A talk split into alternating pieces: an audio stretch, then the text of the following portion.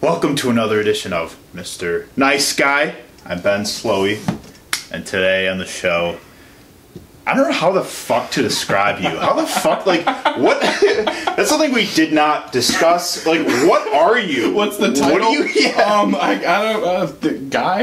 yeah, yeah. I'm just Ian. Yeah, I'm literally just Ian. There's no I, yeah, I just have it. Yeah. Ian Yeah, uh, with Ian. me. Um, he is a uh, musician, a uh, as he said, a uh, theologian, um, and uh, good old dude, good old friend uh, that lived uh, uh, on our couch up at uh, J3 Studios in Milwaukee uh, Yeah, a couple a years time. back. Yeah, quite an What era.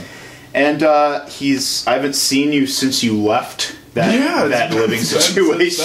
Literally since we dropped you off in Chicago and left. I haven't seen you. Just, all right, here's a different city. Figure out what to do with it. Yeah, I'll do that. Yeah, I'll figure that one out. yeah, man. Um, but uh, So- it's been about yeah, it's been almost two years. So welcome to the show, man. yeah. Do you have any questions at, at the onset right now, or do you want me to just walk through where where I picked up after we left? Uh, off? well, we can get there, but for one, I guess uh, yeah, how was your Thanksgiving? We'll start with My that. Thanksgiving was great. Yeah, I had 50 family members over. I think we talked about it briefly in the car on the way People you've here. never met. People I've never met, yeah, which actually tends to happen at my family events a little bit more frequently than not. um, I think that's more more of a comment on my memory than actually how many people are coming. Yeah. But um, yeah, it's it's great. It's great to see everybody all the time. It's good to run into the, the family as much as possible. Yeah, totally. That's good. Yeah, same here. Um, it kind of like happened real quick, and then now it's over. And now, uh, you know, just kind of. I don't know. Like holidays are so um, like they seem they're always so spontaneous. Yeah. Because like as a kid, you anticipated so much. Like, oh boy, Thanksgiving, all this food, or oh boy, Christmas presents. I always just thought it was like a strange thing to have happen as a child, just because like this is a day everybody's gonna act different. yeah, yeah, yeah, yeah, yeah, yeah. So you just wake up and everybody's like really trying to be happy, and you're like, "This is bizarre, but I kind of like it." Like, that was always my take. on it. Yeah, dude, totally. Like, um, and it became so idealized because there, with it, ca- always came some kind of like, uh, there's always some like, like, um, material value to a holiday. So, like, Yeah. Halloween, you go trick or treating, you end up with candy. Yeah. Thanksgiving, a ton of food. Christmas, birthday, presents. Presents, you know, yeah. Easter. Jelly beans, you know, um, the Fourth of July, fireworks. Like, there's always some kind of like There's something to it. there's some time, material component something to tangible to Yeah. leave behind. yeah. exactly that you just enjoy about a holiday. I think your favorite holiday growing up determines what kind of person you're going to be, right? Like Yeah. if you're a Halloween kid, you're going to be a criminal. Um, Either that or you're gonna make really fucking weird ass art that no one understands. no, I think yeah, I think uh, you're definitely going to be a criminal because Halloween teaches you if you put on a disguise and you show up to houses late at night, they will give you things before you leave. Like, If you're, uh, you know, if your favorite holiday is um, is Christmas, then you're gonna be, uh, uh, uh, you know, you're gonna be a what they call what they refer to as basic growing up. With you're gonna be wearing, you're gonna be drinking. You know, uh, your favorite Starbucks drink every day. You're going to be listening to Imagine Dragons, and you're going to be, and you're going to think the Marvel movies are incredibly innovative. yeah. Yeah, and I think Fourth of July, you're definitely gonna go um, to foreign countries and blow people up. Yeah, yeah, yeah. that's the, the yeah, yeah, Yeah. But if uh, if if your favorite holiday is say uh, I don't know something obscure like Arbor Day, you know you're you're gonna be No, if it's Arbor Day, you're doing drugs. yeah yeah to be yeah honest with you. yeah you're, you're probably you've done a ton of a psychedelics. A ton of psychedelics run around. Yeah. Which you know, figure some shit out. yeah, yeah, exactly. You know, third eye, right? Yeah. But uh, yeah, man. So uh, well, that's good. Um, like I said, um, I've been anticipating this episode for quite some time because uh, you, when I first attempted a podcast two years ago. Yeah, like the mic situation. Yeah, was a little- I like, and I couldn't decide whether we were filming it or not, or we, is it just audio, and we couldn't find a like a secure spot to do it. was there. Trip just happened to be sitting, like smoking next to you. It was a really funny one. Yeah, That's like- that Yeah, was great. yeah. i didn't have like a like a d- defined spot like where I'm gonna do this like like reliably. Yeah. But um, you know, it was uh that so that was um, it, I mean, it was kind of like uh, you know, it goes back to trial and error. I just I I was experimenting with the format, but I just Yeah. wasn't totally ready. Now, considering I have a banner, I travel for the show. much- you're pretty much there, man. Like, and, yeah, yeah, you got a banner. dude, I bought a hard drive. Oh. Like what? That's it.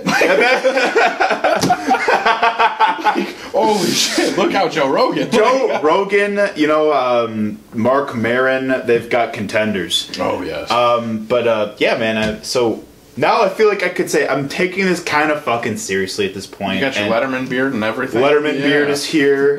yeah. You know the uh, the hot ones format of like you know normally I'd say we'd we'd be drinking alcohol, but I am driving. Um, but very important. but yeah, some kind of catalyst Yeah. between us that we bond over. In a lot of cases, hams. um, but yeah, man, I'm, I've been uh, studying the greats, uh, trying to like you know uh, adapt like how they're doing things into what I do. You know, not emulating anything, but just making You it gotta myself. no, figure out what works. Yeah. You know what I mean? You do the same thing. Yeah, I mean- exactly. You do the same thing with music. You do it with business. You do Yeah. it with everything. Yeah. it's Yeah. important. So we we went to high school together, but I didn't really know you in high school. Yeah, I was um I was a fringes character. Yeah, yeah, yeah, yeah, yeah. you were you were more of just like an entity that was you were like you were like a a, a Greek myth, mythological creature that I that like I never like actually like it's like I knew of you from what people told me. Yeah. You know, with people that clear that And the high school me was a uh, was a monster too. Yeah. So, like it's the things that you must have heard. But the one time, the, the time I finally met Ian was uh, was uh, over spring break my senior year when we were at uh, when our good friend Trip uh, had the keys to his friend's house. Oh my god. And uh, was in, Kenny Loggins. Yeah, yeah, yeah. Oh, When the when the, forgot all about that. Night. Yeah, when um when our good buddy Trip was uh, having people over in his buddy's house that who were out of town. He the- was house break. sitting, and he he, was threw a party at and his friend's house. threw a party, and this kid, this kid who happens to be you, uh, you appear in the basement with a what a what appeared to be a three foot long tube that you happen to be uh, smoking So- weed out of. Yeah. So what it was was we had Like who the fuck is this kid?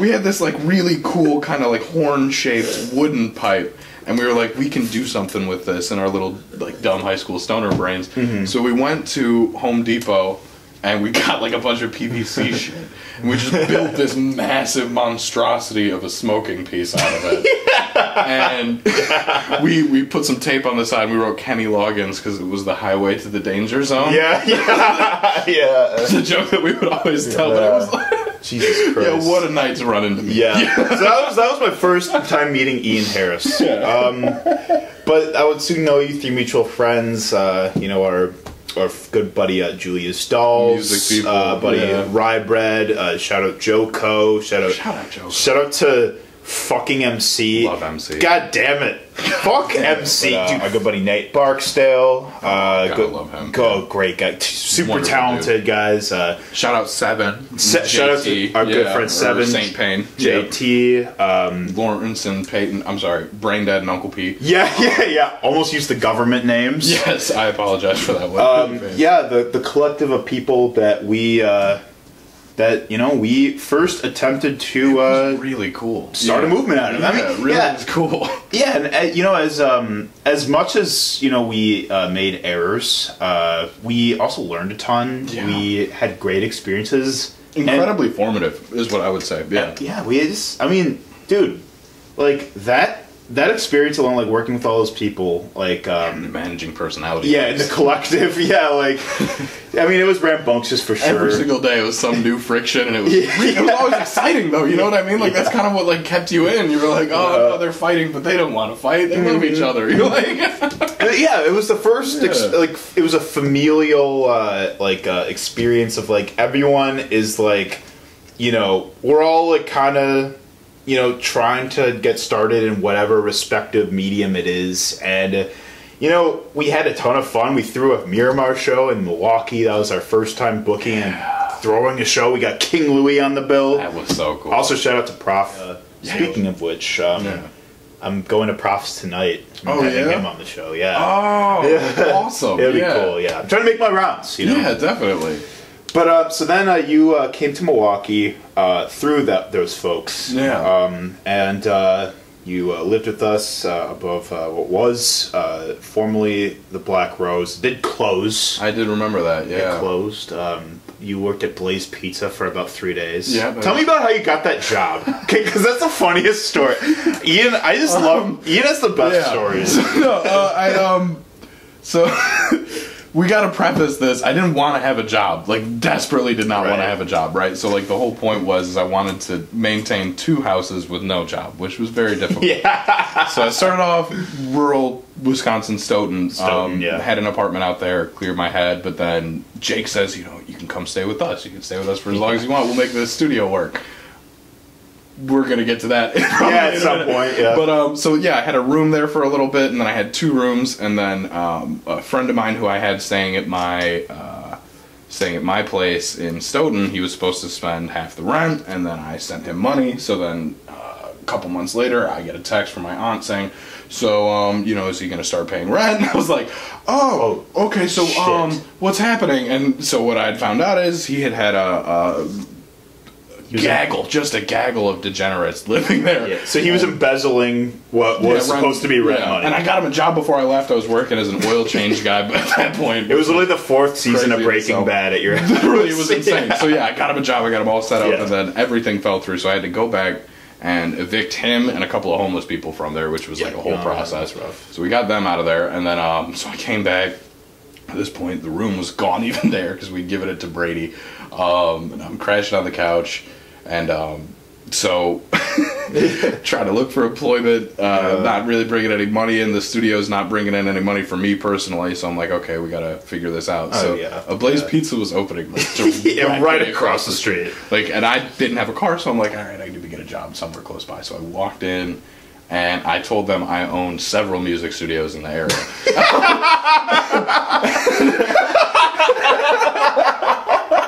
Hey, what did you, were you like late to the interview too? yeah, I got ten minutes late. Um, and I was like, listen, I'll I'll settle. I want general manager, but like I'll take an assistant managing position if that's what you want. But like eventually, like I'm gonna want to be like store manager, and like that's literally what happened. So they gave me an assistant manager job there. I was getting paid like fifteen an hour. It was, it was great. I mean, it was okay, but it was no. But Blaze was the strangest like experience too working there. Like because as a manager, you're supposed to do like a certain like number of things to make sure everybody's kind of maintaining this corporate image. So like I- they would have me kind of like standing in the back. Yeah. And, you know, I look ominous to begin with, so I'm just standing kind of in the back looking at people. And if they're not smiling at customers, I'm supposed to go. yeah, you okay? Like you this? you actually look like an art house serial That's killer. what it's so bad. It's so bad. So I'm supposed to sit here and do this to people. It's like I don't know if mentally I can even keep this up. Like this is tough. God damn! Oh shit! Yeah. So I worked there for like a tiny little bit, and then um. I remember like the second day you worked there, there was already one of your coworkers that showed up on our porch looking for you to smoke. Yeah, this, Yeah, some girl I, I had no idea, no idea who she was, but she was like, "Yo, was Ian here?" she was like literally wearing a blaze visor. And like that continued. There were like people just showed up like I'm trying to smoke with Ian. yeah, yeah, like It happens to me. I have this new job now. I have, I have like set parameters when I walk in. I was like, you can't get them all high. Like you just can't do it. Just want to work this job. People are begging me to get high. Like my current job, which I will Yeah. not talk about because I might you can't. fired. yeah. you can't develop recruit junkies at, at your uh, franchise job. That's not a good idea, but Yeah. you know, Yeah. if you've got no no idea of a future there, then it's fun. And speaking on that that era, like Yeah. J three, like you know, and this is this speaks volumes to like the the grandiose mindset that everyone involved in that had, including myself. Like yeah, it wasn't like we called it a small business, but it was not a small business. It Yeah, was I a it was a it, yeah it was a DIY space, It was a is closet. totally fine. Yeah. no, it was, a closet, with the greatest branding in history. I might add. It was fantastic Yeah. marketing that we Oh, did for that closet. Our it, it's the like it actually it's like a studio. yeah, I knew nothing about marketing. That that studio made me actually like we, like Brock like and I I, get it now. It's just lying.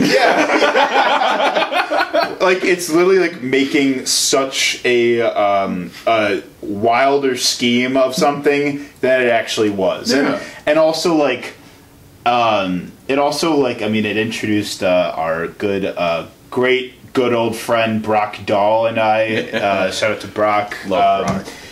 You know, we got doing skits to promote our events, and it was just us so being fun. goofy. So funny. oh, so much. We're we're bringing them back actually. You have to. yeah, I mean, it, it did teach us a lot about branding and about the importance of networking, and taught like us about curating shows, about building um, a culture. yeah. That's really what we were doing. 'Cause, like, Budgeting. that's what it was. Yeah, we were creating kind of like a self-sustain, at least semi-self-sustaining system, right? so like it was, it was a network of people, like, and everybody was in it for a shitload of different reasons. too. Yeah, that's what you can kind of tell, right? So like people that were in it for the money came in and then left really quickly because they realized there was no fucking money. yeah, yeah, yeah, yeah. They'd show up and they'd look around and be like, "I've heard so much about this place, and you're all broke as hell." Like, yeah, yeah. Dude, they step into the kitchen and oh, there's, oh fuck. there's like fruity pebbles boxes lying around everywhere. now dishes just looming in the corner. You're like, There's, oh no. there's like a crate of K cups. There were so many K cups. There's so many. Why would we have? There was more K cups than food, consistent,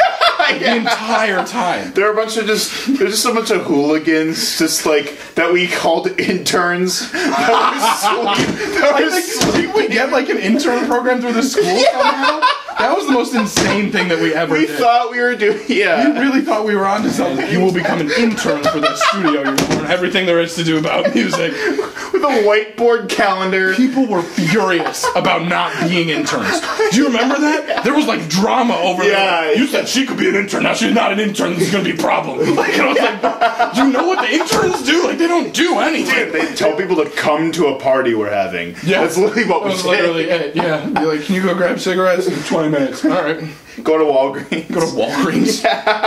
Jesus. So kind of back, uh, uh, reeling it in here. So I know that at the time when you were like when we were doing the J three thing and you were living with us, you were working on some music. Yeah. Uh, I guess like um, um, it's my understanding you kind of put that on the back burner a little bit. Yeah. How? Yeah. I guess. Tell me. I guess so. What so happened? I mean, for me, that that was like my creative process, right? So like while I was out there, it was me figuring out like, okay, I'm gonna be a creative. I'm gonna make music for myself because I didn't. I was a band guy. I'd played like guitars Right. in other people's bands. I was not Yeah. like I'd sung occasionally, but really not my thing. yeah. but I liked playing live. Like that was really my. I did yeah. like that a lot, and it is a lot of fun. Like one of my earliest memories of playing live that really like locked in for me is I played at the Bottom Lounge in Chicago. Oh, with um, Graymore, which was the band with Oh, uh, yeah. Uncle P, Brain Dead, and Yeah. A Money. So Yeah. yeah, and so we were all doing that, and I I played like one guitar solo. I was going absolutely bonkers, and like a bunch of people from the crowd came up and started doing this Oh, my yeah. guitar, and my ego exploded. Like, yeah. Right. Right. Yeah. immediately from that point, I'm like, I'm in high school. I was like, this is the, this is it. Like, this is as good as it gets. Um, so, uh, after that, It sounds like the most. Uh, it sounds like the most Irwin Park and Homewood thing I've, thing I've ever heard. like that, that locked me in. So I was out there. I was like, I was working on it like really hard. And then what I realized after a while was like, I have to make music that I'm gonna eat off of. Like that's gonna be my job. Then I can't make music for me. I have to make music for other people. Yeah. I don't want to do that. You know what I mean? Yeah. So in terms of sacrificing creative integrity, that's not something I wanted to do. So I was like, if I establish myself, figure out a way to make money, then I, I don't have to make sacrifices with that anymore. I can Mm-hmm. go back to it whenever.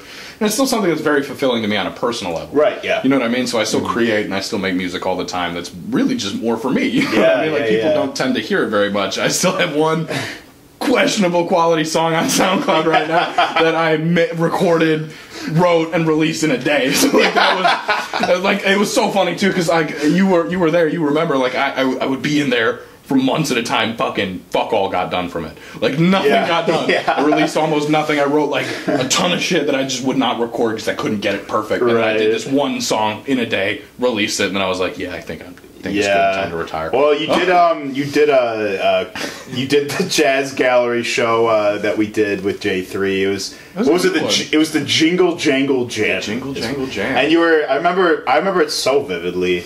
You were sitting on the edge of the stage in a chair, Yeah. wear- wearing aviators. Yes. and you had like a- Inside. uh, in, inside. Dark, by the way. It was not, like, light. Right yeah, with shit. with like the Homewreckers light display is like the only light light, display, yeah. which was great It was good looking, yeah. while you're strumming your guitar and your name on the bill is just Ian. Just Ian.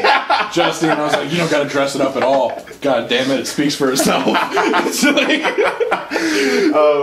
yeah, shout out to Jack Fricky and uh, Garrett for playing with you that night. yeah, shout out to both of them. Yeah. That was a great show, and they were oh, a ton of fun to actually play live with. Like Yeah. the two of them, that was it was a ton of fun. Yeah, which I I live like that's kind of where I live now is like in that area, Yeah. like, right by it. Yeah. um, but uh, yeah, man, um, Great show. Best pictures of me that have ever been taken too. Shout out to Stevie because those Shout are the, Stevie. Yeah, only pictures of me that I actually appreciate going back and looking at it. right, yeah, um, yeah, certainly. Um, so uh, so you've been so right now you're yeah you've been focused on what will bring. Yeah, I guess like in the past two years, then I guess like where was the point? I guess what time was the point where you felt like okay, like I want to focus on like um, something lucrative that I can uh, you know that So- will sus- sus- sustainable. Sustain me, yeah. So it was really interesting. It was it was really a natural process, right? So it was a drive, and it was something that was in me. But I was like, the way I kind of always look at things is, I, I don't I don't push too hard against like how the universe is telling me shit's supposed to be, right? So like if I'm in a certain position, I'm not gonna like run away to California to go be a musician, right? Like I'm gonna go with people I know, and I'm gonna Right. kind of follow the path of least resistance, to be completely honest. But my whole thing is, is if I have a drive, I need to know that like if an opportunity arises, I have to pursue it without hesitation and without like fear, without second guessing myself, Right. no doubt, right? So, um, when I moved back to Chicago, I um, how did I get the job? There? Oh, so this is really interesting.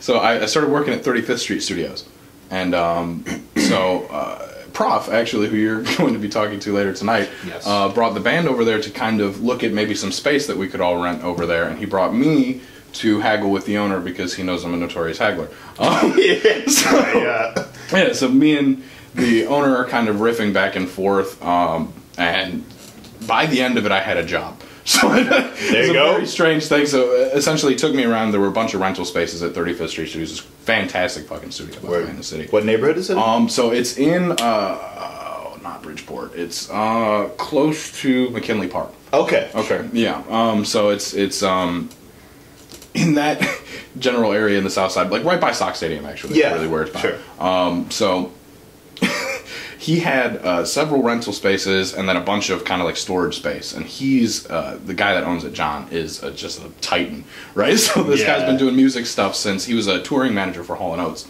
way back in the day, right? So yeah, he's been doing this for a really long time, and um, so he had a ton of like amazing recording equipment down there, but it's kind of just gathering dust. He's got an unused space, so I was like, listen, I'll help you fix this place up if you give us a break on some of the studio time. And then really, it just turned into him paying me hourly because uh, the band didn't end up renting any space there. So going in there every day, I'm doing a bunch of work for him cleaning stuff up out of the basement. By the end of it, it was me and Brain Dead on a 35 foot scissor lift on the outside of the building, just fixing the cornice around the outside with Yeah. Bondo and sanding it to make it. It looks great now, by the way. I'm very proud of it. I'll, I'll have to look at it. Yeah. Not like I saw it before, but yeah, yeah. It's like oh, okay, like they did something. so no, so while I was there, um, I was constantly maneuvering back and forth to try and get studio space out of John. Right, so I was like, listen, give me time to set up a studio here. I really really wanted to kind of do what we did with J3, but at a professional studio with actual equipment. I was trying Yeah. to get him to support it because I didn't have any money in my pocket. I'm pretty Yeah. much spending everything he's giving me on rent.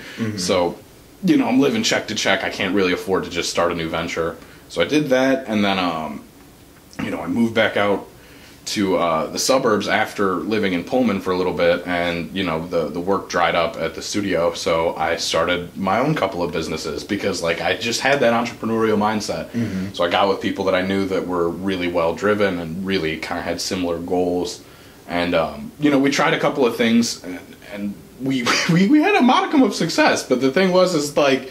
You'll find out that a lot of people think they want to be a part of something, but not a lot of people want to put their work in. That's so. That's a that's a key thing. Yeah, and you'll, that's like what I learned from J three, and what I keep relearning throughout all of these things is like you, you set something up, and you'll find a couple of people that are really genuine about what they're trying People to done. bandwagon. They Yeah. they take things at their own convenience. Well, absolutely, and, Yeah. and to a certain degree, it's really hard for you to even get people onto something at its genesis because it's it's difficult to get people to see a vision that not real yet. Mm-hmm. Right. right. So you're kind Yeah, of describing exactly. something that you want to be as opposed to something that is, and Right. people kind of abstract thinking they loses people sometimes. So uh, really, what ended up happening is we had a couple of businesses, and I had a ton of help from um, a really great guy. His name's Andrew Fogarty. He works at the Small Business Development Center in Chicago. Okay. He gave me some office space. Uh, I got to do a whole lot in terms of what I was trying to do with the businesses at the time, which were digital marketing and. Um, we had one called ICC, it's Independent Creative Connections. I plan on relaunching it later when I've got a little bit more funding. Um, the idea was essentially a brokerage between independent artists and sync connections without having to sign a management deal. So the idea is to disrupt the fact that I saw a lot of agents, managers, brokers as predatory. There's a lot of people taking percents of creatives and artists that don't deserve it.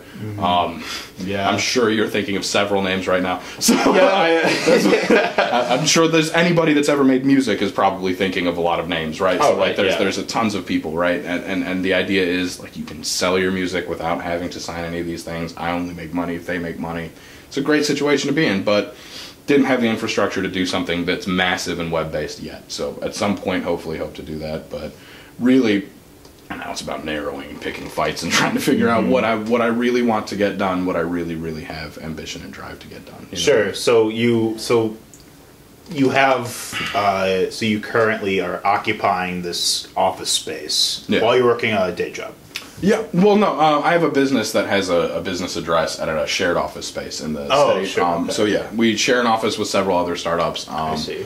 It was graciously allowed to be used for us by, like I said, Andrew Fogarty over at the Small Business Development Center. He's a okay. he's a great guy. We weren't paying for it or anything like that. We didn't have the money to do that, but um, he- essentially that was to kind of help us understand the process of um, like getting grants or starting the business and stuff like that. But again, that process not easy, um, yeah. and, and it's a huge dice roll. So I decided I needed to stick with something more practical, so I started a religion. So yeah, and that is where we're at now. So Ian is starting a religion. I, All right, Ian, please tell me you're not going to become this this whack ass cult leader. Yeah, so that's what everybody has been telling me I was going to be since I was actually really young.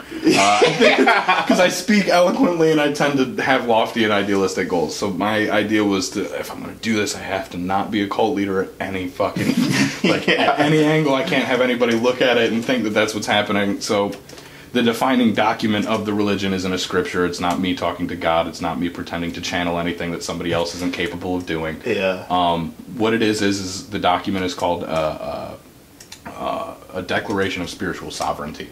So the idea is is like if you right now say that I'm not dogmatic, like I don't subscribe to any major religions, but I still am a deeply spiritual person, people don't take you seriously and you don't have a community for that. It doesn't exist right now. right. I- Yeah.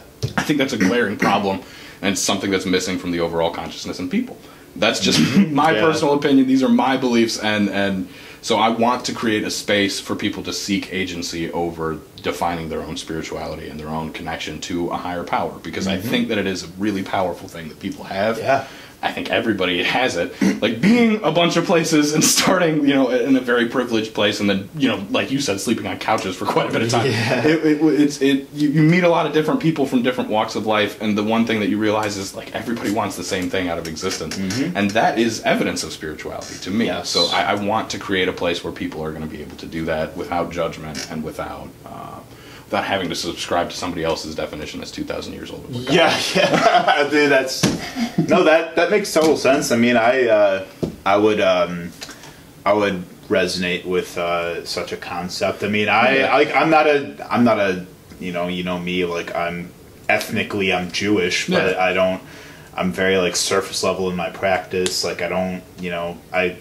It's This- good. I, I think, and and so I, I I don't want what I'm saying to sound like an attack on dogma or. Oh, no, no, no. Yeah, because I was raised Yeah. Catholic, and I think that's the reason why I have these kind of thought processes. yeah. It's really good to have that lens Totally. of of of divinity being a thing. Yeah, right? like for sure. something out there exists. You know what I Yeah. mean? Yeah, it's a it's a great thought process. Totally, yeah. Like, and yeah, I, I wouldn't uh, knock anyone that uh, does uh, practice uh, a religion in principle like that, but you know, but I was I wasn't raised that way. Yeah. But a lot of folks are uh, they're indoctrinated and such, where you know they they already have a predefined, uh, um, you know, finite. Uh, It puts them in a box instead Way- of freeing them from it. Exactly. Yeah. Yeah. they already have like a predefined way of like you know how one should uh, live their life. They already have like what is Well, right and- for them in life is already dictated. a predefined idea of the infinite, which is bizarre to me, right? Yeah, so like the, yeah. the more I thought about it, I was like, people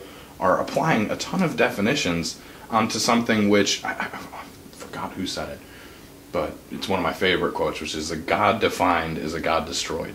Right, so if, if Mm-hmm. as soon as you start to limit it, as soon as you start to apply the idea or concept of something which is infinite to a set of rules or a set of interpretations which only you get or only a certain group of people get like you're starting to completely bastardize the whole yeah, yeah, Right, that's so real. That's real as fuck. It's it's and that's why like I find um, uh, bigotry through um, organized religion to be entirely reprehensible yeah like contradictory to uh, what's often preached. well that's usually what happens when you look at like power systems too like in general right Yeah. it's it's the the idea of double speak and this machiavellian attitude towards uh, how you can kind of reach a certain point and then everything you say in principle and in its like ostensible meaning and then in practice are completely separate right so like like uh, uh, the catholic church talked about how god is a hundred thousand percent good.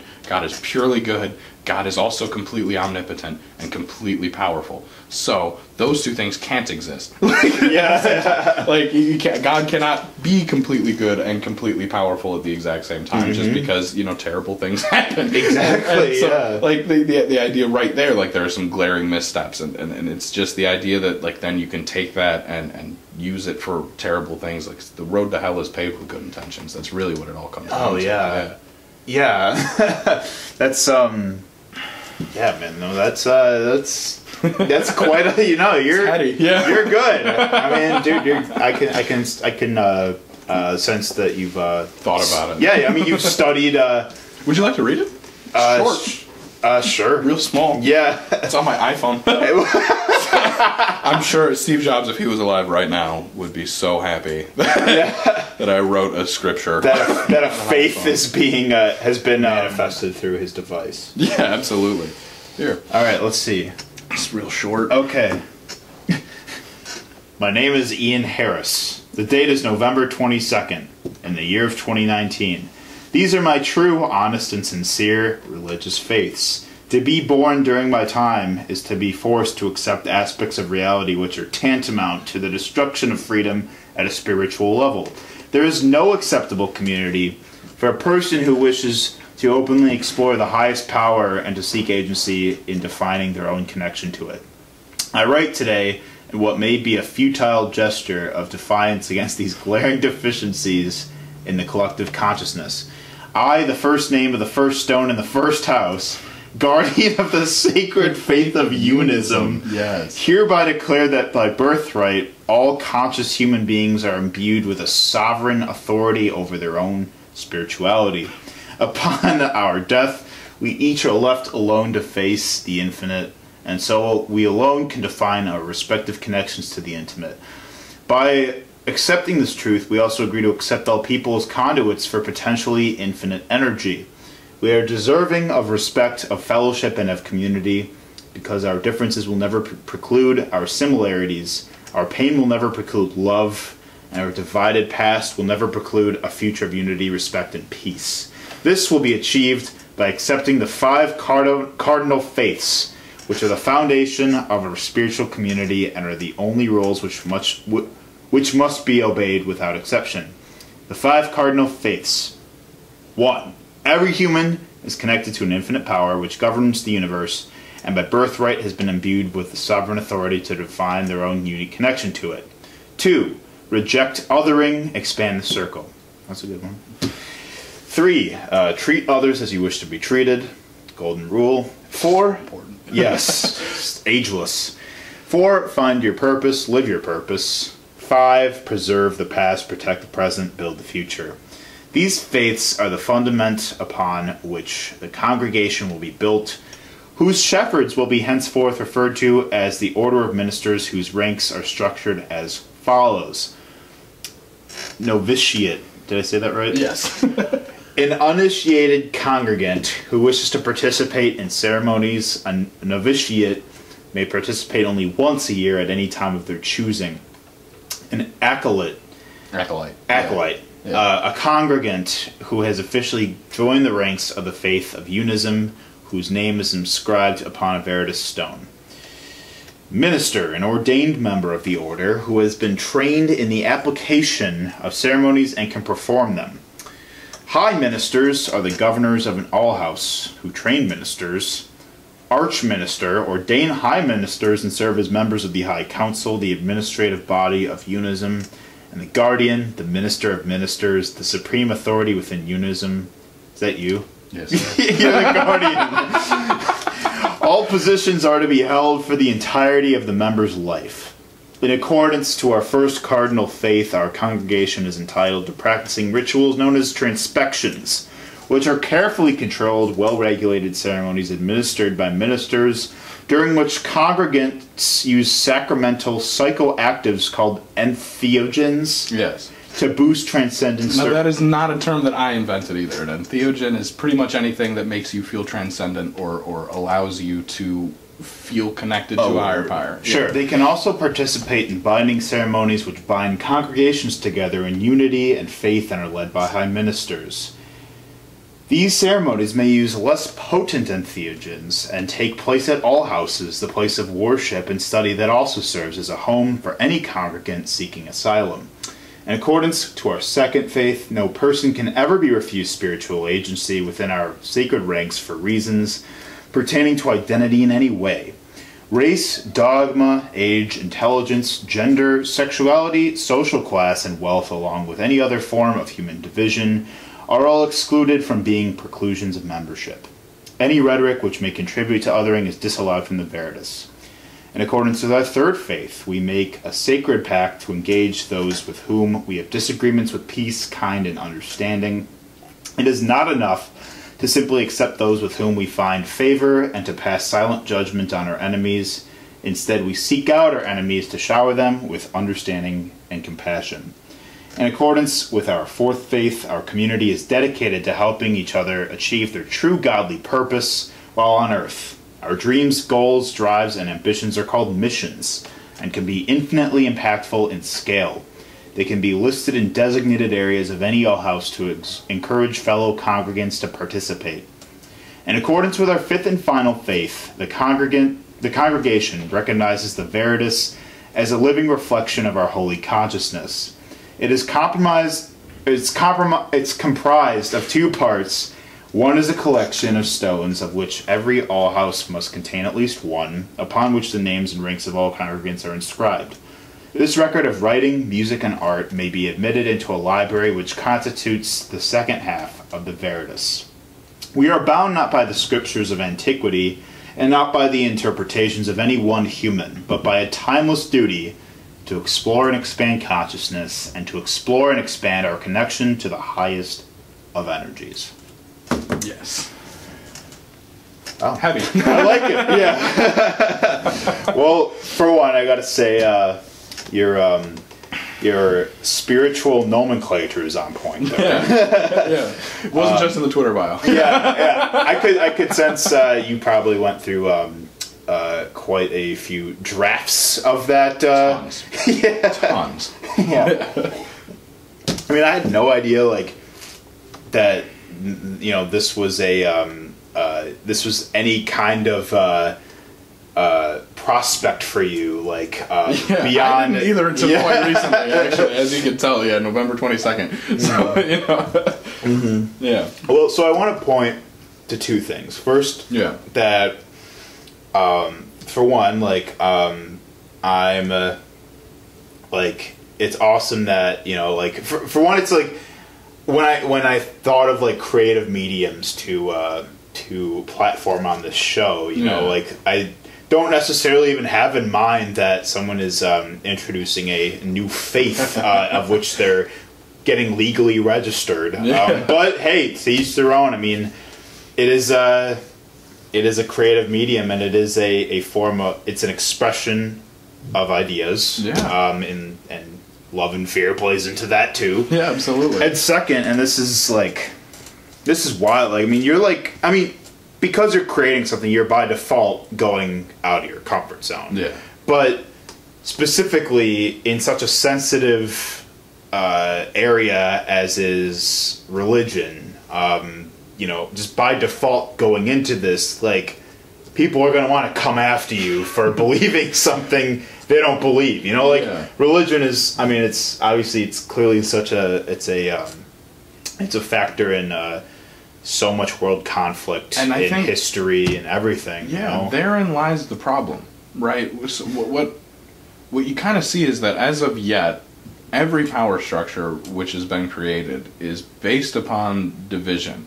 Mm-hmm. So that's my, my my term that I've used for that is othering, right? So Yeah, in order to right. actually uh, take control over a certain group of people, right, or, or to at least unify their beliefs with yours, up until Right. now, every person that's done that has done it by separating you from some boogeyman. You need to be able to do that, right? Like, and and and so like, if we if we talk about like politics in America is a great way to, kind of illustrate this to people. Conservatives try and say, okay, you're citizen versus non-citizen. You are, uh, you know, legal versus illegal, right? And and and um, you know, socialism does the same thing. It's bourgeoisie, proletariat. You are a completely separate species at this point, right? So I've I've divided you, and slowly that crack begins to expand, and terrible things begin to happen. Sure. Right, and Yeah. so if if any group based upon division is allowed enough power, terrible things happen. Right, like that's, Yeah. that's generally how at least my understanding of history is. Right, like I'm a layman, I don't understand everything. Yeah. but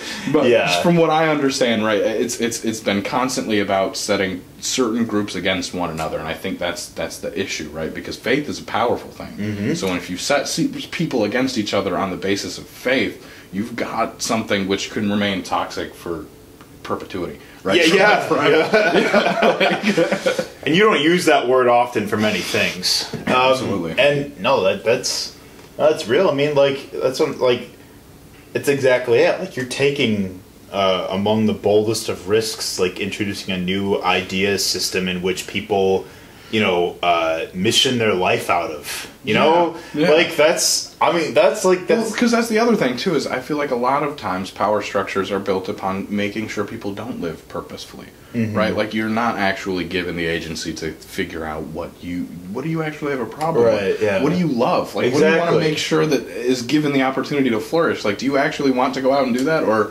is it easier for people in power to just have a whole lot of people that are highly opinionated and not really motivated? Yeah, seriously, yeah, right. And um, yeah, like, and it's the, the crazy thing is in any in many organized religions, not all of them, but uh, uh, frequently, um, as it is, uh, um, as it has uh, transpired through history, is like. it's so like bigotry through religion is so antithetical Yeah. because like you are like religion is is designed to give i mean a it gives people answers it gives people closure with their with their existence and b it- Which is something which I think I may be deficient in because I don't purport to know the answers. Right? Like that's that's the one thing that I feel like I'm missing that maybe some of the old dogmatic ways do have. Right? Yeah, yeah. Because I'm I'm not here to tell you exactly what it's all about. What I am here to do is tell you there's a way for you to figure it out yourself Mm-hmm. because your definition is ultimately the one that you're going to keep with yourself. yeah You know what I mean? So it's it's learning is really the most Yeah. important thing that you can teach, in my opinion. Yeah. Right? So I don't want Certainly. Yeah, absolutely. Sure, But like certainly. i- in terms of like like the big three Abrahamic like, religions, right? You've got like Islam, you've got um, Christianity, and you've got Judaism. Like they're all based upon the same group of scriptures. Yeah. Right. So like, the further you delve into it, the more you realize like these are the three most powerful spiritual forces, at least in terms of worldwide faith, right? Mm-hmm. That exist,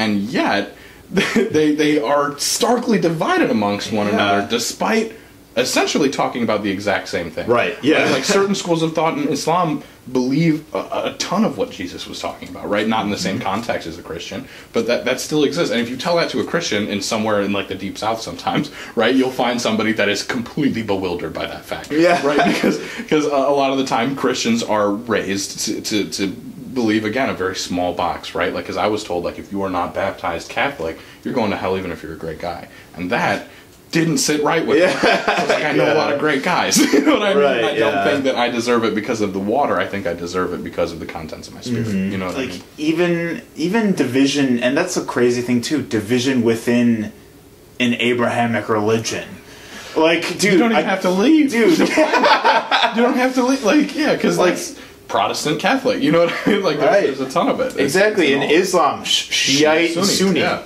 they like they like you know like they have wage wage war against every each single other time, and and and it's a tiny difference too. It's, it's Yeah. who, who who they believe uh, is is essentially the rightful heir to the, the, the title of prophet, right? And so essentially, like you look into all of it, it doesn't affect you on your daily life. So you're Mm-hmm. killing somebody over doing essentially the same set of practices as you. It's bizarre to when me. you're jewish like there's the okay me being speaking from the community there's jews that base their entire jewish identity on zionism and there's many jews that aren't zionists at all, at all. Yeah, exactly. You know, like- So Israel, yeah, is another one of those absolutely div- div- dividing factors. Exactly. Yeah. But it's like, and like the thing, is, it's crazy that, you know, um, so, so much persecution even exists within, um, and at that point, um, And see, like, the, and the problem is, is like you see that the persecution pulls up, it shows up out of nowhere, everywhere, right? So every every group of people has never like got together and been like, all right,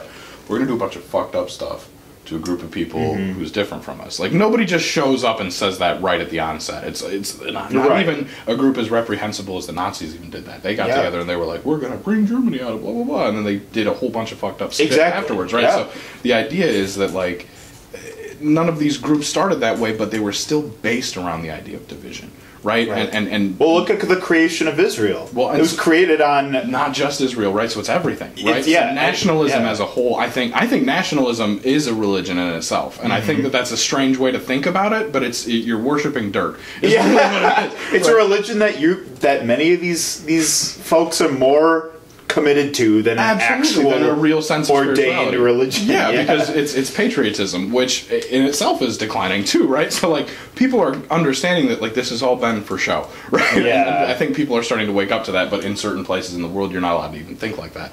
Yeah. But it's it's people are tying themselves together through bonds that don't make any sense, Yeah. right? So like that are nat- directly contradictory. Nationalism is, uh, like I said, like a religion of dirt, and, and I, I tend to believe that ideas are stronger than dirt. Because, like, to me, I don't have fuck to do with anybody that's living right now in Arkansas, right?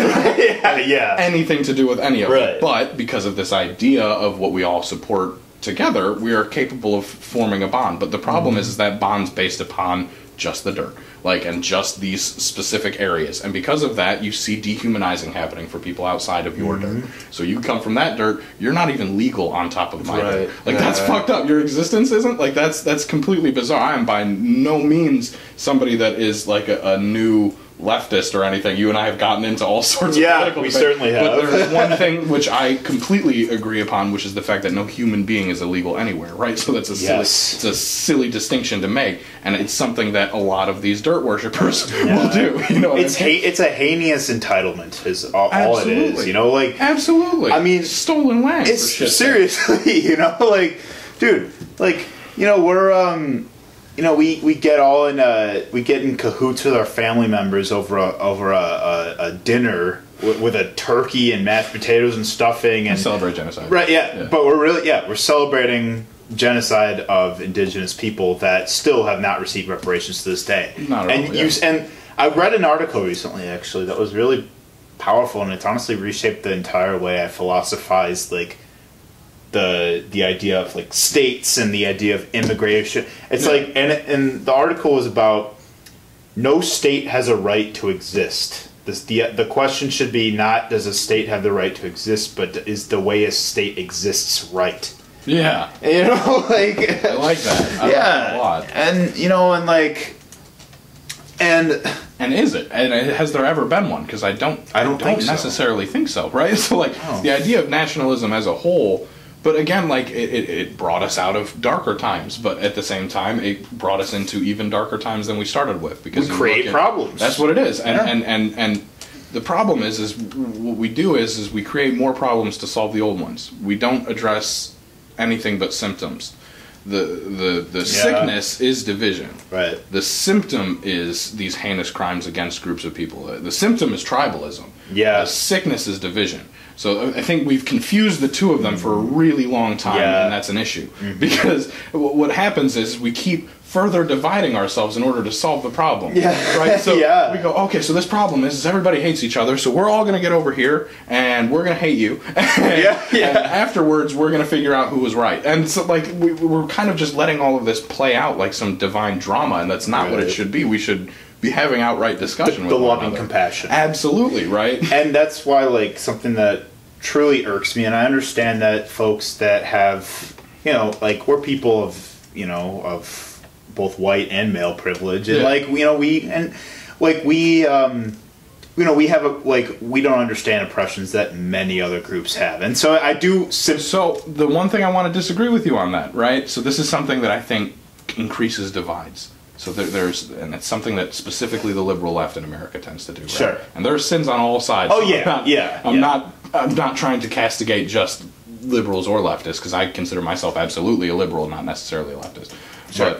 But um, to me, the idea that you can't understand somebody else's suffering completely alienates you from being able to empathize, sympathize, or solve any of these problems, right? Because when you say, oh, well, since my opinion on it, this is completely out of there, you, you create division. You create a homogenized group that says that they are Sure. oppressed, as Well- opposed to a group that is allowed to actually discuss with them. so i do agree i do agree i was yeah and i was like yeah. get I was um getting toward where like I was saying like how I think that everything you're saying is actually like you know why it's so imperative to be engaging with folks that Absolutely. that you know that have a, a different subjective reality than you and I mean Yes. and by all means I, and that's and that's why like you know I try to have civilized discussions with people that I disagree with. Yeah. I learn more from those than the ones that I took because I took. I mean, you, Well, you can't live in an echo chamber. jerk, right? Yeah. Because everybody's Yeah. just like, yeah, that's so right. That's also what I thought when I walked in this conversation. but You're so right when you said it. Like, Yeah. shut up.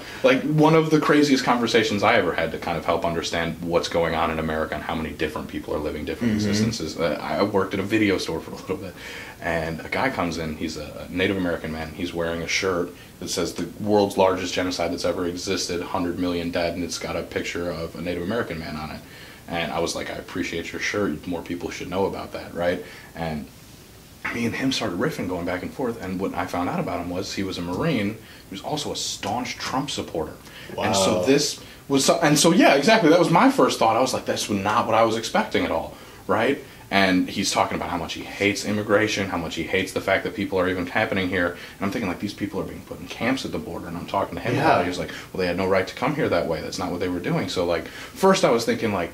Well, maybe the reason why that he's got this thought process is he's a Marine. He fought and he saw people die for the idea of this dirt that we live on right now. So perhaps that was it. And then I was like, maybe this goes even deeper than that. Who the hell has a bigger case to make against immigration than a Native American, right? Like, Yeah. like so. At the end of the day, I'm thinking like th- th- there's so many different perspectives that oh, exist yeah. out here, and what I did throughout the entire thing was I was trying to understand why, and I learned a lot about the nature of where you are and the history that it's tied to, mm-hmm. because anybody that has any group of people, right, any cultural identity that should have the most to say about what America is now should probably be Native Americans because Yeah. they were here from the onset. Yeah, yeah. And and if that's what his thought process is, I need to get out and learn more about what's going on. You know what I well, mean? Like- yeah, and that's why like it's so like I that's why it's so important where like as hard as it may be for other people that you know may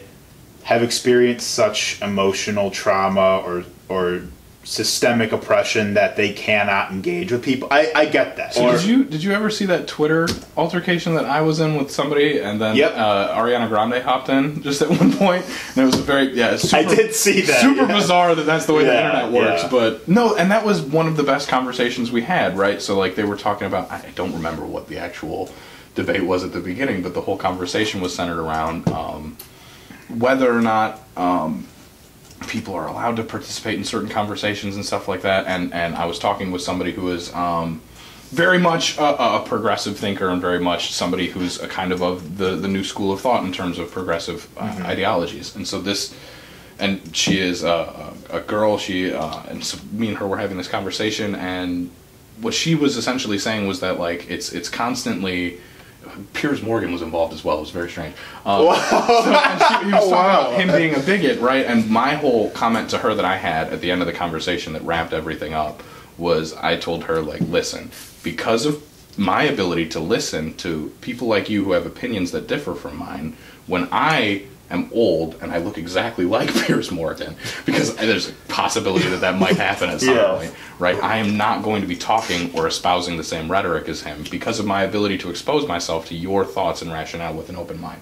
And she was like, "Wow, I'm really glad that we follow each other. It's been a great conversation because it was. Awesome. I I find that there's like a lot of vitriol on the internet. That's why I left Twitter, right? Because Yeah, yeah. like a shitty side of me tends to come out after a while, and I didn't yeah. like that, right? But at the same Totally. time, it was still a great opportunity to have that conversation. you Well, I think what mean? about folks that belong to um, minority identities that, like, you know, vote conservative or, Yeah, better, more to the point, support Trump. You Yeah. know, like, I think of, you know, I, like Vice does a lot of good work with that, where Yeah. they'll bring uh, people of various political beliefs that are all belong to very, that all belong to like the same like marginalized community, and and like that's why like it's things like that that remind me it's like as emotionally charged and that's where pol- like w- like politics impossible like inevitably get emotionally charged Yeah, because it's so much in the balance, Yeah. right? And so that's my whole pro- like my whole problem is, is that like this whole time, every single cycle that happens, Yeah. we keep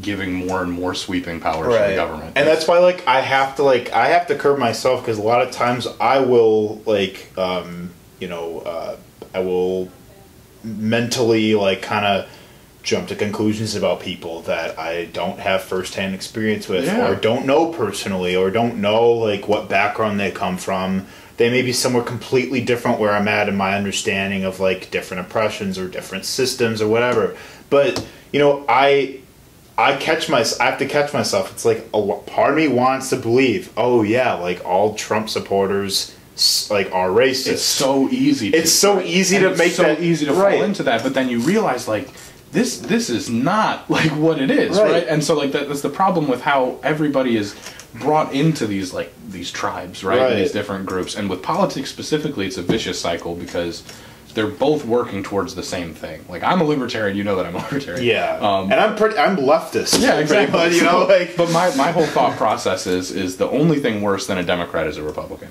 and here's why. Democrats talk about big government, they talk about big government spending, big taxes, right? And they do so under the guise of liberalism.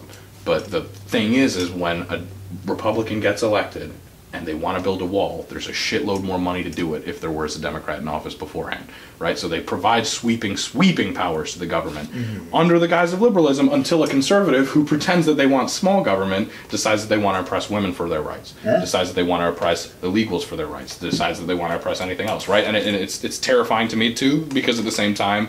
Uh, Democrats want to take everybody's guns, and that scares me too Right. because that's like uh usually a symptom of something that, Right. that the government. Which I mean, yeah. and that that's the thing. Like, I mean, I definitely, I that's something I don't have a fully formed opinion on. Is is like, I mean, I'm I'm staunchly for gun control, but I don't quite know what my solution is yet. I mean, So that's that's my thing, right? like I, don't quite know. I don't quite know what works and what doesn't work in that department. In my opinion, right, like controlling guns is a lot like controlling drugs. It's disastrous, right? So like the Yeah. drug the drug war created drug epidemics in America and it created cartels which are more powerful than pretty much any of the agencies that are chasing them.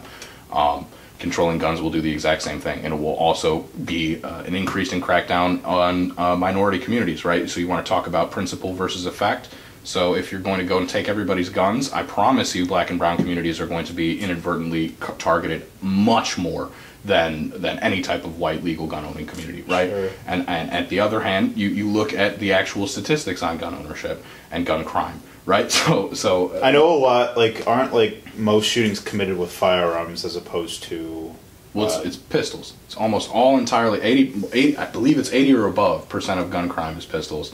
Um, I, I have a lot of friends in law enforcement. I do talk to a lot of cops, actually, mm-hmm. like people that are really on the street getting all of this stuff taken care of, right? And and it's not AR-15s that are doing gun crime nine times out of ten, right? Yeah. So, and what you do have is legal gun owners that own a shitload of AR-15s, and then you've got people like Beto O'Rourke that are saying like, okay, we're gonna just come and take them all over the place, and that scares the shit out of me because that means that there's probably gonna be a lot of dead people trying to grab them. They're like, you know what I mean? Like, like, like the cops that have to go into crazy people's houses that own a shitload of AR-15s. You're putting people in danger just through that. You're putting legal gun owners in danger because you've got law enforcement busting into houses where a kid might be playing loud video games and they think a gunshot happened in the other room. Now a kid shot. You know what I mean? Like, Yeah. like the actual practice Yeah. of taking everybody's guns is terrifying to me. Background checks on mental health. Like, I like it in principle, love it, right? But at the same time, think about it: racist governments. How, who's going to get affected worse? Now Mexican can't get a gun. Now black people can't get guns. Now minority groups can't get mm. guns. You know what I mean? Like like the the, the, the actual principles sound great, but then you get into the racial disparities of the system are going to play. and it's not Yeah. just racial too, because it'll it'll get to every. They'll figure out Yeah. ways to divide amongst Right, people, yeah. right? And so like that's the thing: principle versus practice. That double speak. Well, yeah, people and that's why I'm gonna like. I, that's why I say like I don't have like a fully formulated opinion uh, because I don't have enough background knowledge on what has in practice been the most effective way to Yeah. uh, curve gun violence. I mean, it's Well, this is what this is what I, I- it's it's got to be jobs. You've got to make people capable of providing for themselves. Like I, I talked to a detective right in Chicago Heights. He told me seven out of the eight murders that I found in my jurisdiction within the most recent amount of time. Right, so seven out of the eight that have happened have all been kids, eighteen or under.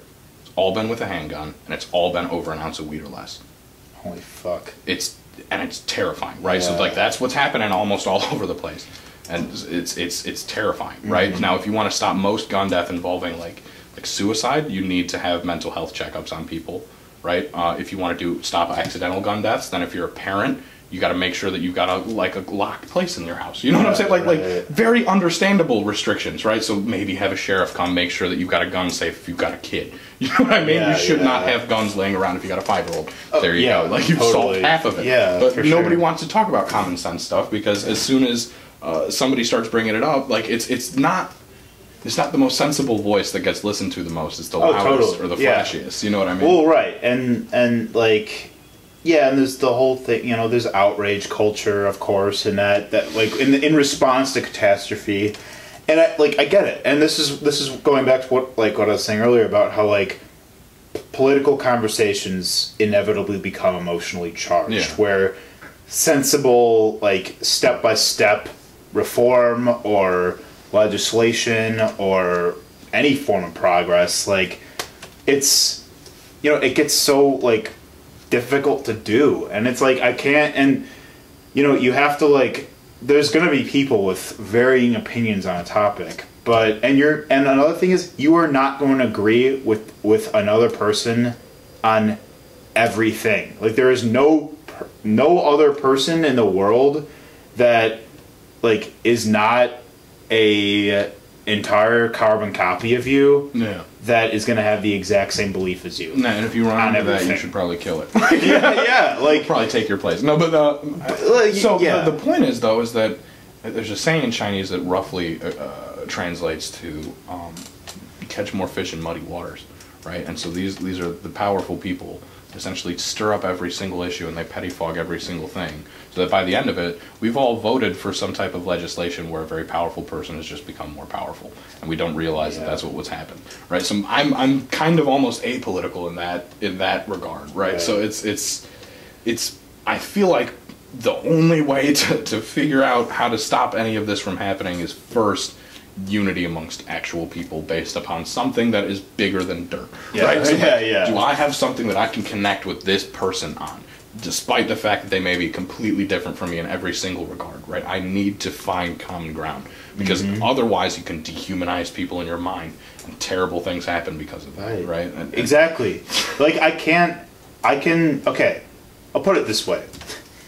There are people that like are like pretty conservative, pretty right wing Yeah. that I'm friends with. But the reason I'm friends with them is because, you know, they you know, my ultimately my subjective experience is different than theirs. Their background is different than mine. They've Yeah. been exposed to different things than I have. Well, we grew up in a very liberal, like like urban epicenter, right? Yeah, So right. essentially, what we were being taught is not the same values Right. as a lot of people. Exactly. And like I can't it's it's just so counterintuitive to like, you know, jump to a jump to a conclusion about somebody or you know, like make an assumption about them before I even get to know them because then like the thing is it's like if you're going to take such a strong opinion on something like and but you know entirely like demonize or dehumanize somebody that doesn't have the exact same, Same view process, then yeah. you don't even know what you're arguing against after a certain and point what it is is is you're not actually arguing. The person who put these thoughts into your head is arguing. Right? You're just echo chambering somebody else who's Right. actually gaining power off of what you're doing. You're not gaining Yeah. power off of espousing any of this rhetoric. None of it actually benefits you.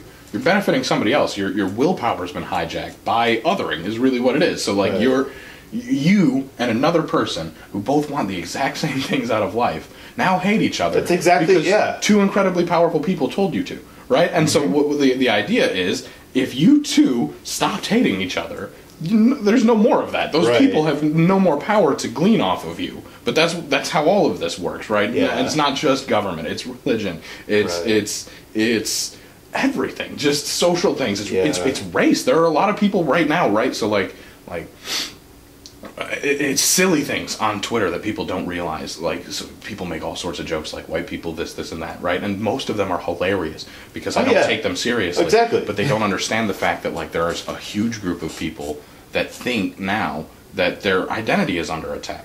Right? So now I'm a white person and I'm scared because I think white people are being attacked, even though it's just a bunch of hilarious jokes on the internet. Right. And and the the whole white genocide conspiracy theory right yeah it's, it's- like it's what a fiction right but then the thing is is the first person that they listen to that tells them it's okay to be white or, or, or, or the first person that tells them listen you should be proud of your whiteness specifically now that person is malevolent and that person's going to use you for really really terrible things but it's it's they didn't realize that all of this started with a stupid ass Twitter joke, right? So Yeah, yeah, right, and, yeah. and, and that that happens. Like that is why you see white nationalists being born today because we don't think that that's Mm-hmm. even possible. Like people in your and I realm, like we don't think like that. Like that's Right, just yeah. not how I was raised. It's No, never been no. a thought. But like you need to understand why these people exist if you're going to stop them from existing, right? Because white Mm-hmm. Right. nationalism is a disease, and you it should stop happening, Yeah. right? But but if you're going to get rid of it, you can't just get rid of the systems. You can't just shut down the Klan and think there's not going to be a racist ever again. So there will be, and so like you need to figure out why these people are being hijacked because it's it's their spirits that are being hijacked. Because you look at uh, the most intense racism that's ever happened in American history has been amongst poor people in the South, right? Who the fuck has more to do with you, right? Like a bourgeoisie, super rich white person in the city who owns the businesses that you live and work at and isn't going to pay you a good raise uh, uh, wage, or is it the, the the fellow worker that you think is taking your job just because he's black, and now you've seen him as something completely different because of some literature that you read? Like you have everything in common with the neighbors that you hate now. Like these are the people that you should be supporting with each other. These are the people that you should be building communities with.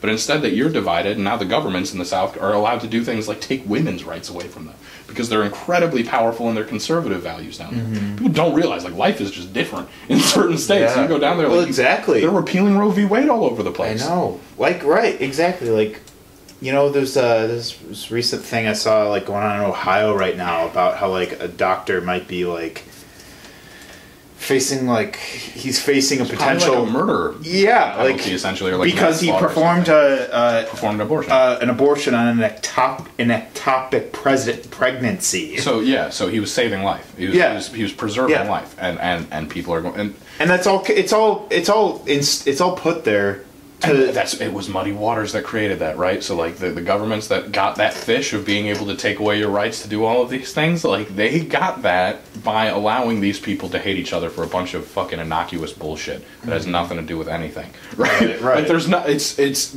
like specifically race right like the, and and you can look at all of these kind of sinister groups of people that really feed off of racial tensions Mm-hmm. in America right right. China right now. Did you have you heard about what they've been doing? It's so we've been trying to criticize It's- them for what they're doing to the Uyghurs, which are that uh, Muslim minority which is being butchered by China right now Right, yeah, currently yeah. for uh, organ harvesting. Right, and right now the uh, there's uh, some Chinese minister was just on Twitter essentially saying the U.S. has no right to talk about it because the U.S. is a racist country. And see, like that, and so that's like literally the point that I was just making, and it, the fact that it is a Chinese phrase is only more apt because like Yeah. that's just that's just how everything ends up playing Yeah, out. man. You know what I mean? Dude, totally. And I mean, like, yeah, I. It's so much, dude. We have to do a saga of these episodes. Yeah, we're but gonna like, have to do a couple of them. honestly though, like, yeah, I mean, I like, I mean, you know, like, like we specified before, like you and I, you know, do have um, difference in thought, Yeah. uh, but the thing is, like, It's kind of what makes our dynamic. Right, well, right, but like you're you're still like sensibly, um, you know, uh, uh, you're sensibly presenting your argument, and nothing you, you're saying is irrational at all. you know, it's like, I'm glad. Yeah. yeah, I mean, it's like I think um, while I may have my beliefs too, and I am no exception to acting emotionally uh, rather than reasonably.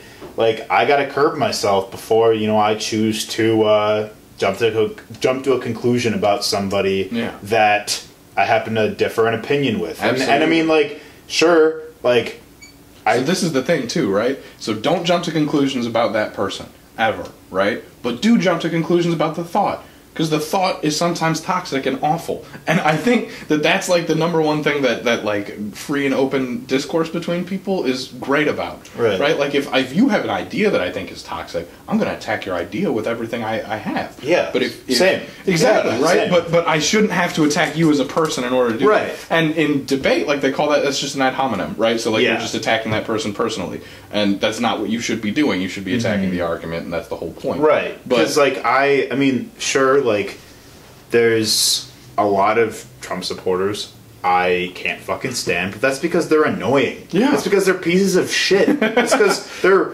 like, close minded, they they're troll. Yeah, Yeah. they're just fucking assholes. But I know people that have voted for Trump that are sensible people that I know Yeah. have big hearts, and they just, you know, they just were not they had raised different values. they weren't raised in a democratic household and i'm not going to hold that against them i can disagree with them all my fucking That's all the- day Like you talk to these people that are like hardcore conservatives, like they're, they're not Satan, right? Like, Right. Like that's the thing that like they'll kind of lead you to believe is like if you go into one of those houses, they'll shoot you just immediately. As if like you tell them you like Elizabeth Warren, like that's Yeah. not the case. The the idea is like that they want to keep you from having those conversations because as soon as you start to, these things that they've these these caricatures of each other that we've started to paint start to melt away. Because you realize like this is a person that just cares about his family. He might be a business owner. He wants a tax break. Like that's Yeah. it's really not anything Yeah. deeper than that. He could give a fuck about immigration. He's just not trying to give a third of his money to the government right? Which i get. Because at the same time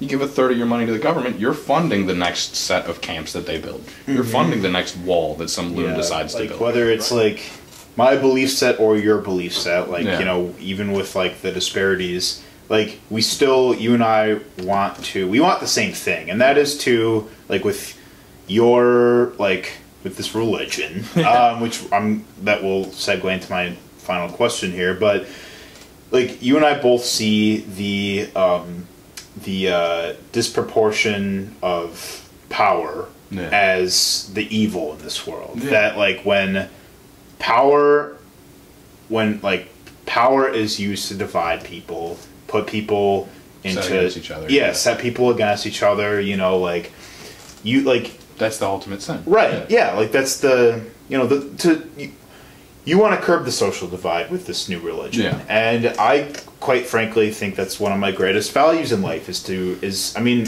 I mean you've been to parties I th- I love Yeah. bringing people together Yeah. you know like I hate It's always a big group. yeah, I, I mean, I, I I fucking hate division. I hate cliques. I hate I hate you know elitism. I hate like this this sense of Pretentiousness. Pretentious. Yeah, exactly. Yeah. Like I just that I you think hate is othering. That's what yeah it is. the other yeah, yeah, and it's like yeah, you know like. Um, there's been plenty of undoing and unlearning that I've had to do with things that uh, I never had to think about in the past. But that being said, like I see the dismantling of power as a means to divide people and control people because It's ultimately important, right? And so, like, this is. All right, so I, I, I see where you're coming with this. So, like openly this religion that you like you want to curb that control mechanism that so many like dogmatic religions Yes, and religions and governments and political structures, like all of them, they all kind of use the same system and they turn it upside down instead of using it for what the point is, mm-hmm. right? Because we've discovered since a very early time in human history, we get together, we're more powerful because we mm-hmm. are potentially limitless. We have the potential to actually unleash limitless divine energy, individuals yeah right? Well, not even just that. Like a thought from a human brain gave us nuclear energy. So a singular atom, which everything is comprised of, the force that binds the nucleus of an atom. So not even just the building blocks of reality, the tiny building block of the building block of reality contains enough energy to fuel a city, right? So like, that is just further proof of the fact that if we think about anything hard enough, we'll figure it out, right? So I, I do believe that, right? Yeah. And and together we're even better at doing that. But the problem is, is if we're continuing to set against each other, it, it's going to be a problem, mm-hmm. right? And Yeah. and so like I think that that's honestly why I have such a big problem with socialism is because socialism at its core has some of the greatest principles ever. Right, so like they got like this close to figuring it out, and then at the very end they just fuck off with everything. Because uh, mm-hmm. what it is is like, okay, we should all get together, we should all figure out our own self-sustaining systems, and then we should be able to execute these systems on a global scale, right? But then they go, but no fucking rich people. I'm like, wait a minute, because there are certain rich people which do amazing things. Because Bill Gates has done more to fight the global mortality rates than pretty much any nation has ever done, right? Like he he goes everywhere and tries to fix things, and so I see capital as being a, a way to build up human power and potential. And in the right hands, capital is a really great way to get things done instead of coercion, which is what socialism relies on at its core, right? You need to do this if you want to be a part of this society. Mm-hmm. That's my problem is the coercive aspect of it. So it's it's it's that and it's it's the dogmatic religions that do the exact same thing, which is like we are chosen by God, but because of that everyone else is godless. Right? And that's that's a mm-hmm. silly thought as well because I've the, the impetus behind doing any of this and the reason why I'm not just going to seminary school as a Catholic, right, is because I looked into religions from a very young age. My grandma and my uncle specifically taught me about like Buddhism in the seventh grade, and it just blew my mind as a Catholic, right? And you're like, wow, this is completely different than I learned about Baha'i. I learned about Unitarian Universalism. I learned about you know Judaism, Islam. Like there there are so many faiths that do so many beautiful things for so many people, but they, they stop so short Yeah. of actually getting to anything because they they insist that if a God exists, a limitless being, he gives a shit what you call him. Right? Like, Yeah. Why why would anybody get mm, like upset Like, over something so trivial? vain his name you know yeah, like- exactly. Or, yeah. or even like worshiping a different god, right? So like you call The Muslims call. God a- Allah, right? Yeah. And, and but they're still talking about Yahweh essentially. So it's just a different pronunciation, and these people think they're damned for it, and that is ridiculous, right? So so pronunciation leads to damnation. I refuse to believe that. But It's you're all talking about the highest power. You know what it's I mean? It's a verbal utterance at the end of the day that we gave meaning to. Yeah, exactly. You So- vibrated air. Yeah, so yeah, vibra- yeah, precisely. So that being said, you know, uh, granted this this religion becomes you know uh, legally registered as uh, you have set your goal. Yeah. How do you feel you are going to prevent these um, these uh, you know power mechanisms from taking- arising within. Yeah, f- within, yeah. So that's that's my, my biggest. So it's it's multiple approaches, right? Number one, it's a closed system, right? So nobody's going to be able to just hop in and just use the rhetoric for something that's evil. So Mm-hmm. it needs to be something that I am capable of taking responsibility for, at least on some level. Uh, two, in terms of actual written rhetoric, like what you read, it's really hard to twist that one, right? like, Yeah, like yeah, I, yeah. the whole point of what I was doing there, I was like, this cannot be warped into. where yeah where it can't be like it's it'd be very like you, you phrased it in such a way that like you know um you know someone couldn't like an, a fundamentalist wouldn't be able to hijack. Exactly Yeah. right. Like you can't just find one sentence in there and then blow up like a like a government building. Yeah, like yeah, that's yeah, not yeah. the point. I've never said anything about that. So like that that's the, the second way that I want to be able to do that. And then like third is really just about fostering a culture. So like you were a part of creating a culture on Milwaukee. Like so you understand that like the the values of what the founding people are tend to be the values that everybody else that kind of joins the periphery are Mm-hmm. right so like when we started we were trying to make music and it was uh, essentially a kind of a bohemian thing that we were getting done out there We were, and then yeah. most of the people that came in that were trying to be predatory kind of drummed themselves out pretty quickly um, apart from a couple people but right. um, it was very bohemian that's a good word to put it. yeah, and so like that, and, and and to a certain degree, like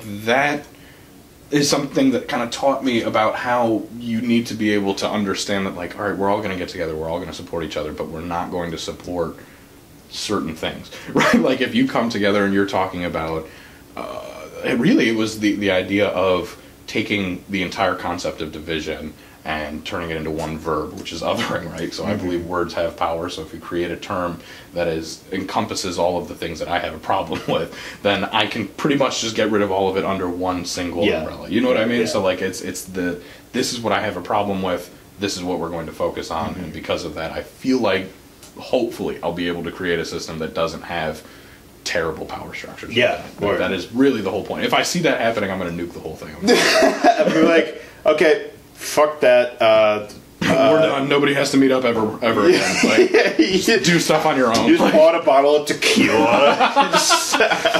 I, I do like the like the saddest press release ever. I'm like, ah, everybody go home. You're in this like raggedy like drug rug. All right, Ian. Well, as we close out, um, tell me what keeps you up at night. What keeps me up at night is the fact that people are living lives according to um, somebody else's beliefs and not their own. They don't they don't have enough introspection to actually sort through what their own thoughts and ideals are. Don't be a sheep. Don't be a cog in the machine. Yeah. Don't live in an echo chamber. Yeah. for sure. You know, don't be a uh, a puppet. Yeah, absolutely. Yeah, for sure. Um, so what puts you to sleep? What puts me to sleep? The fact that inherently all people are actually good. And that's something that I know that is, Yeah. is, is almost a crazy thing to talk about now. No one is Yeah. born with hateful beliefs. No. No one is. You know, we are innately human being. Like innately human beings.